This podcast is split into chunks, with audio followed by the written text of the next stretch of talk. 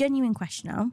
Go ahead. When was the last time you experienced decent, not even like exceptional, just decent customer service? Oh, long time ago. I mean, there's no secret formula for it.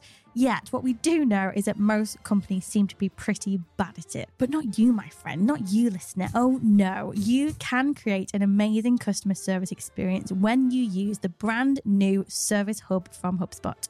Yep, this all new Service Hub from HubSpot brings customer service and support together in one simple but powerful platform so you can deliver the best experience possible. And of course, it's powered by AI, not AL, AI, meaning your team can automate those tedious tickets from people who've clearly not read your frequently asked questions. Pain in the backside, aren't they?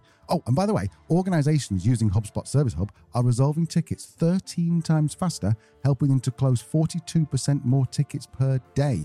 That means increasing retention by more than 80%. Thank you, people at HubSpot who, who did the maths on that one, because I wouldn't be able to. I love a bit of data.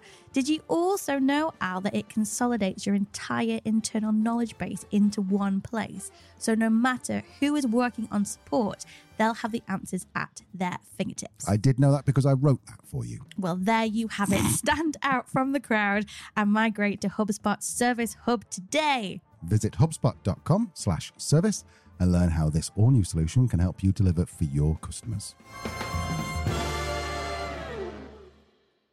So not not calling it in necessarily, just a case of just limiting your efforts to what you're contracted to do.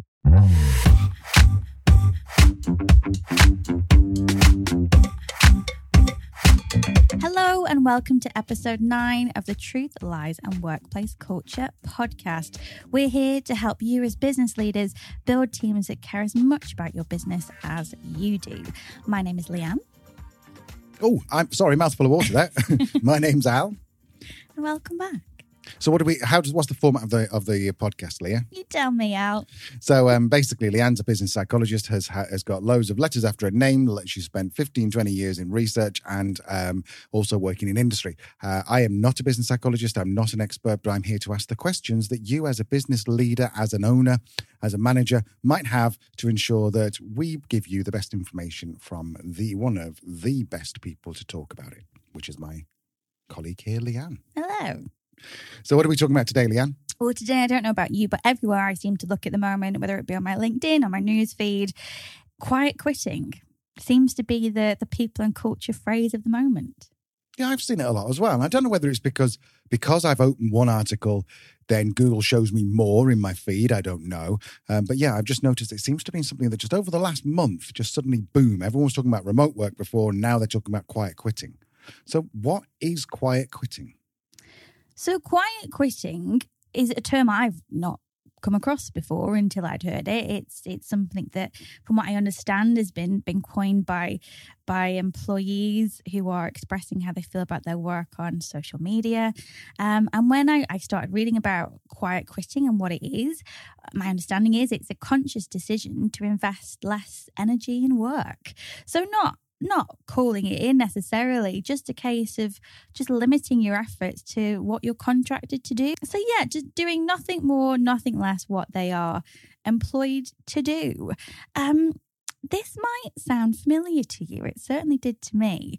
Um, what is basically being described there is disengagement or the, the, the, you know the the um, concept of employee engagement when employees are disengaged that is what happens. They're they're not going the extra mile. They're not going above and beyond. They're just doing what it is they're paid to do, and then they're going home. And I think what a couple of things struck me about this kind of the rise in the term and how much media attention it's getting. I, I, on one hand, I guess I'm cool with it because it's like, well, you know, at least now we've got a vocabulary people are using for employee engagement. If that increases understanding, then fantastic. But let's not pretend that this is new, okay? This has been around for decades. I mean, as a term, employee engagement, quiet quitting, it's the same thing. It was founded in the 1990s, but we can go back further than that in terms of, of actually understanding how um, behavior and efficiency at work works, we can go right back to the early 1900s. We can even then go to the 1920s Hawthorne studies, which you might have heard of, which was a kind of the first um, battery of, of research papers that really found that if you pay attention to workers, if you listen to their needs, and if you help them to be happy with their work and their employer, then they're going to be more productive and contented. This was 1920s. We're 100 years on and we're still talking about the same thing. So, with that, can we please not start kind of this whole scapegoating of it's the millennials, it's the Gen Zs, it's these are the people that are, you know, are, are, kind of changing work in, in a way that isn't sustainable. It's like, well, actually, they're changing work in a way that is sustainable because finally there is either this quiet protest of quiet quitting, which is now being vocalized. It's happened for years, but it's now being vocalized. And it is a problem. I mean, we know already three out of five people are disengaged. So, three out of five people have been quietly quitting for years.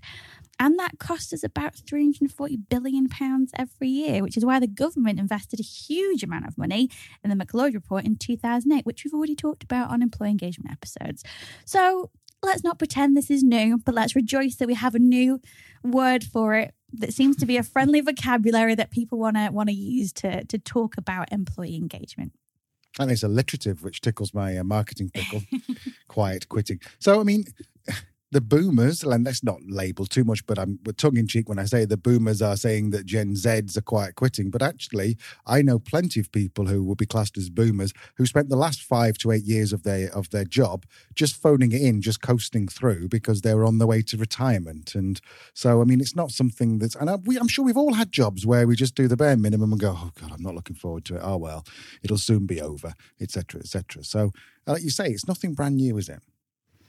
It's really not brand new. And I think the thing as well is that, you know, we we look at kind of I think what's interesting is, is the arguments that are coming up in in the media, and I'd be interested to know your thoughts, Al. But I read a lot of the backlash, kind of being about people, kind of like, oh, this the hustle culture is being lost, and it's going to be bad for their careers, and you know, unless you work to the point of burnout, why even bother? And it's like, really?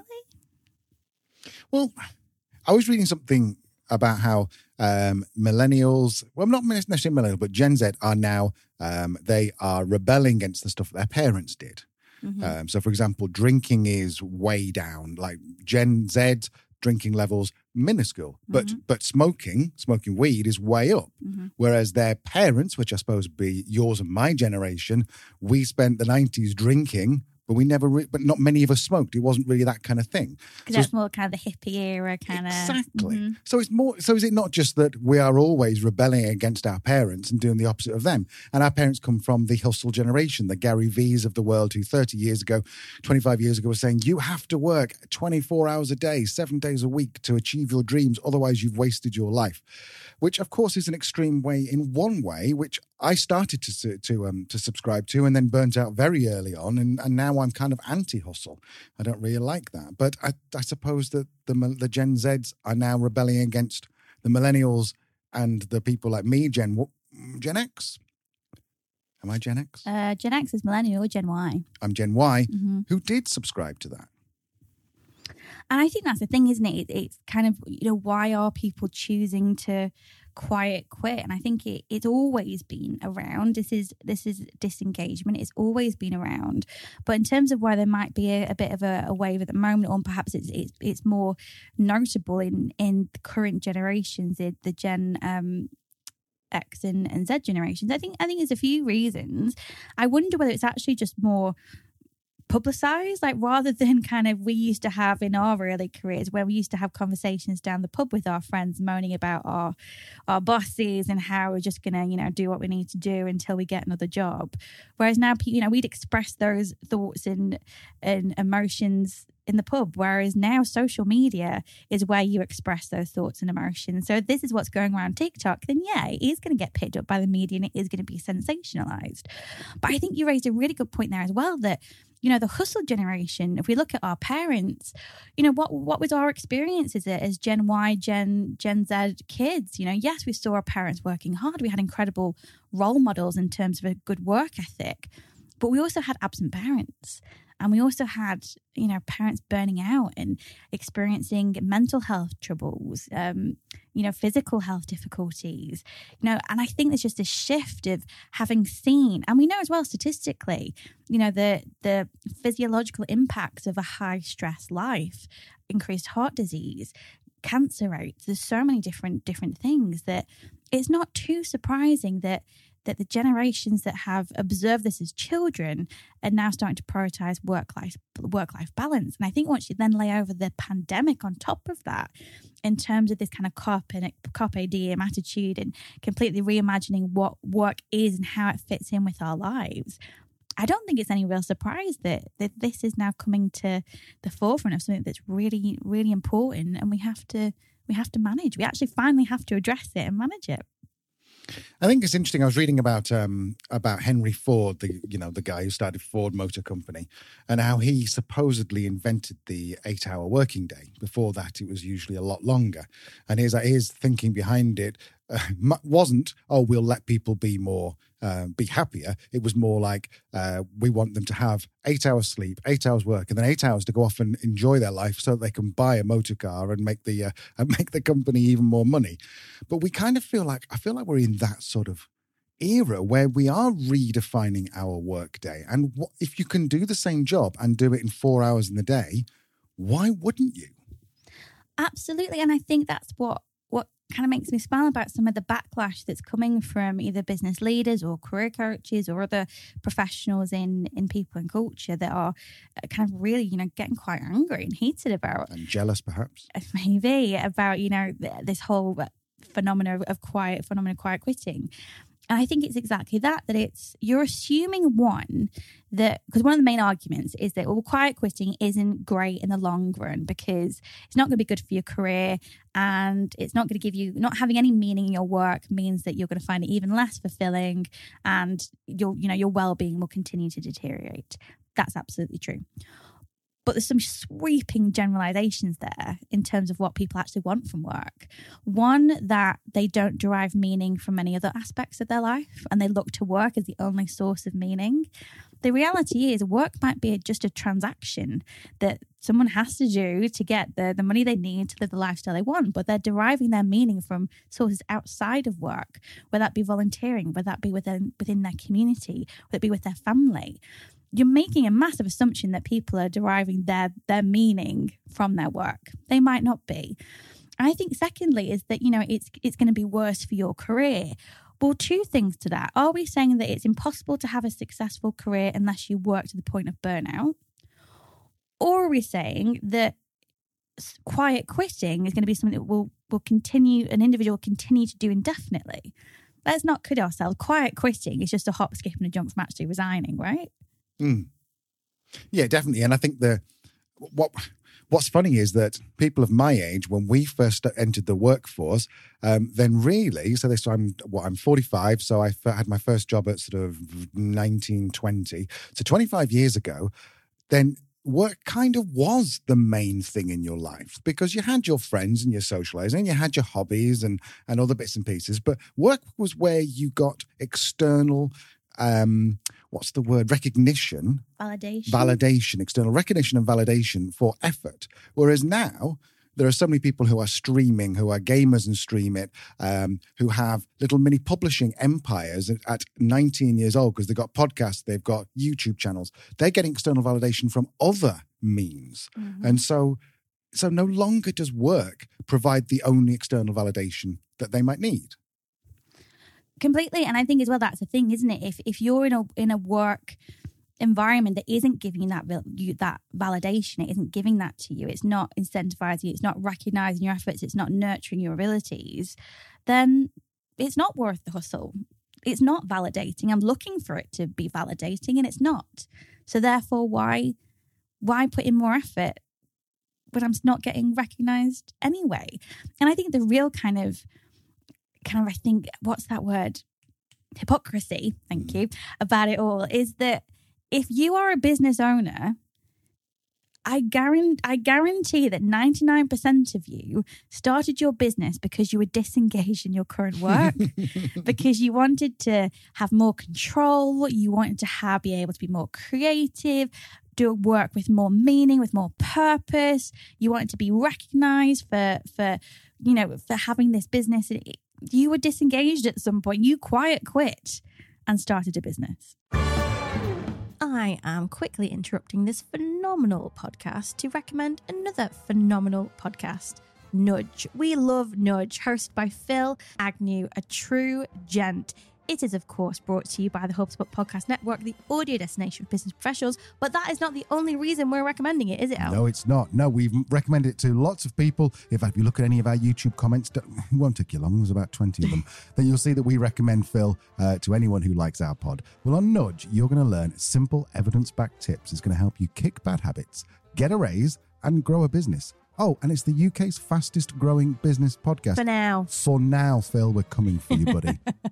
if you loved hearing Rory Sutherland from Ogilvy on our show back in episode 83, then Phil's latest episode has Rory on again talking about McDonald's, smoking, and why the pension system is broken. I suppose we should say that actually Rory's been on a couple of times on to Nudge. It's not that uh, Phil's seen what we've done and gone, I'll have Rory. So I think it's important. Yeah, no, we copied. That. We copied Phil. Anyway, listen to Nudge wherever you get your podcasts. Yep, definitely. Definitely. So let me ask you then. So before I ask you how we know it's happening, then have we covered off all the reasons why an employee might choose to quiet quit? I think so. Yeah, I think it is one assuming that that work holds more meaning, and two assuming that that businesses are providing that meaning.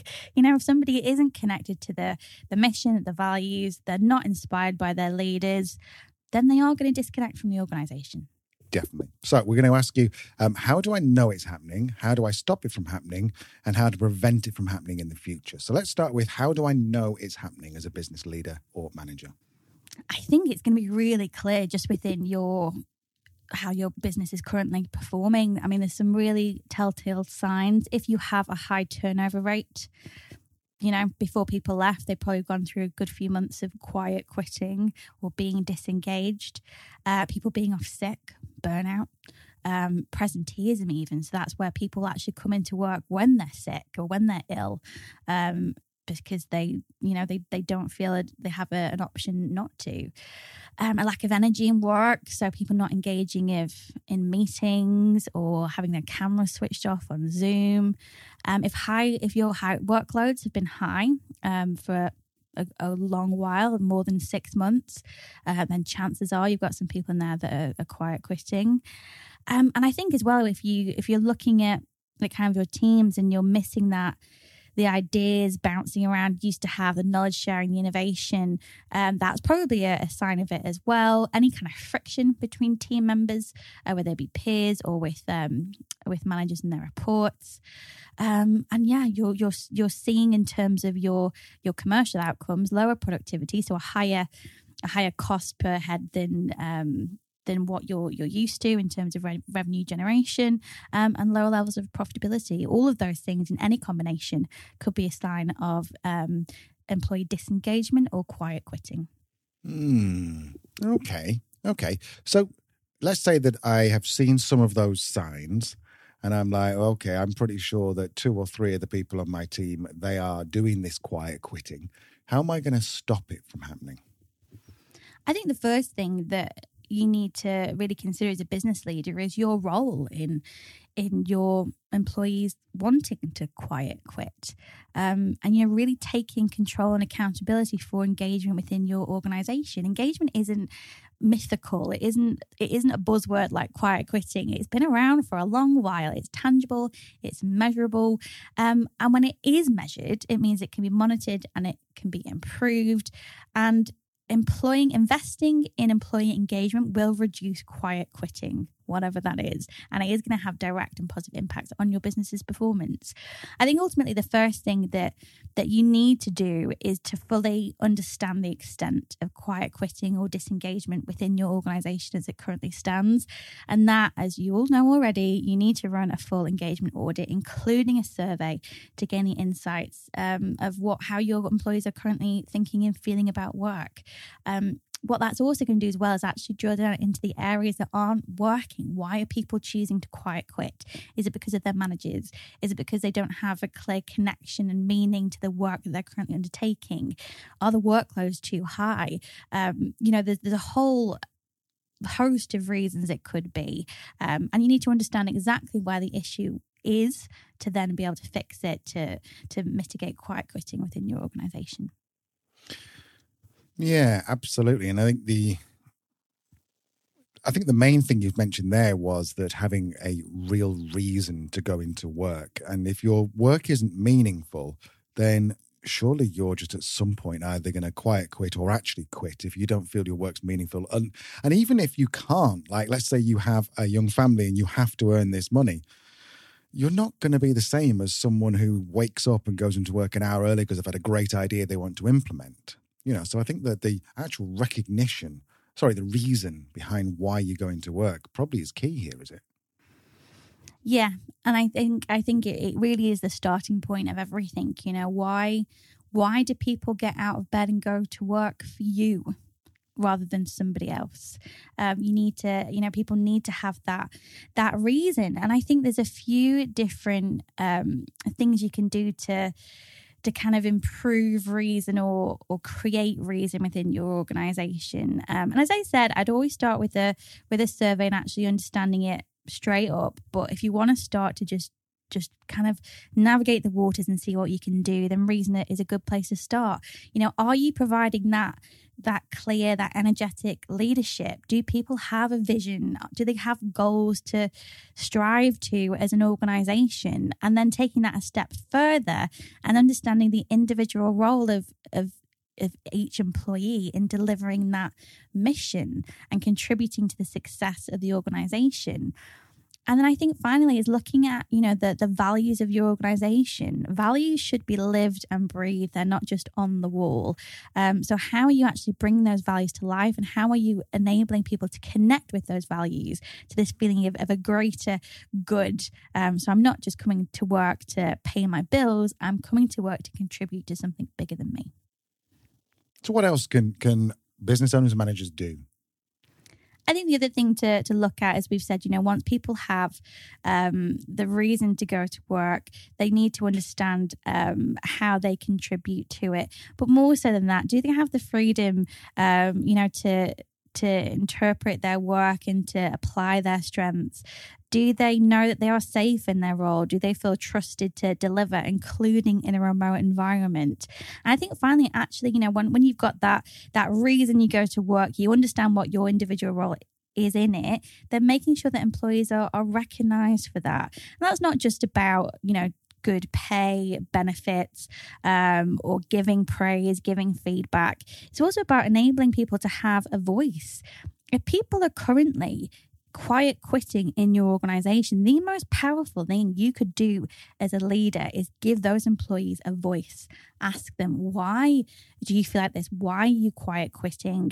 What can we do as a business to, to transform this and reconnect you with your work and with the organization.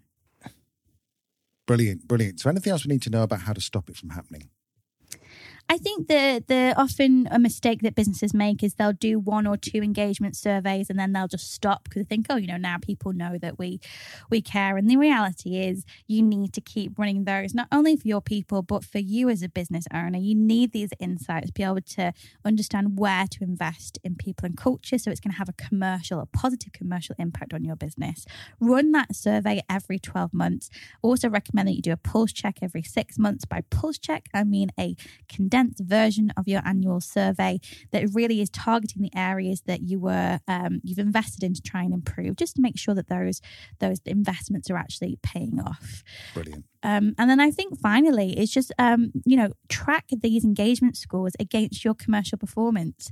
If employee engagement and the work you're putting into it is working and quiet quitting is being eradicated, then you should see your return on investment in terms of happier customers, higher revenue, higher productivity, and higher profitability. So you should now have an idea of um, what quiet quitting is, why employees might choose to quiet quit, and you'll also know how it's happening and how you can stop it from happening both now and in the future. Is there anything else you think that'll be important for our listeners to know? I think it's just to remember this isn't a new thing. This has been around for a long time. We have a new term for it. Cool. Um, and really, ultimately, step up. Take accountability. If quiet quitting is happening in your business, if those signs are there that they are, then do something about it. Get the insights, give your employees a voice, and put quiet quitting to bed for good. Brilliant. Bravo. Okay, so if you've got any questions about this, any thoughts, any feedback, or even you've got an idea for a guest on the future um, episode, email podcast at oblonghq.com. Uh, there'll be some notes as well, some show notes, giving you some more links. If you want to know more about employee engagement um, and how you could potentially work with Leanne, who is an expert in employee engagement, uh, then go to oblonghq.com and there's more information there. So, shall we see everyone next time? Yep, see you next time. Bye bye.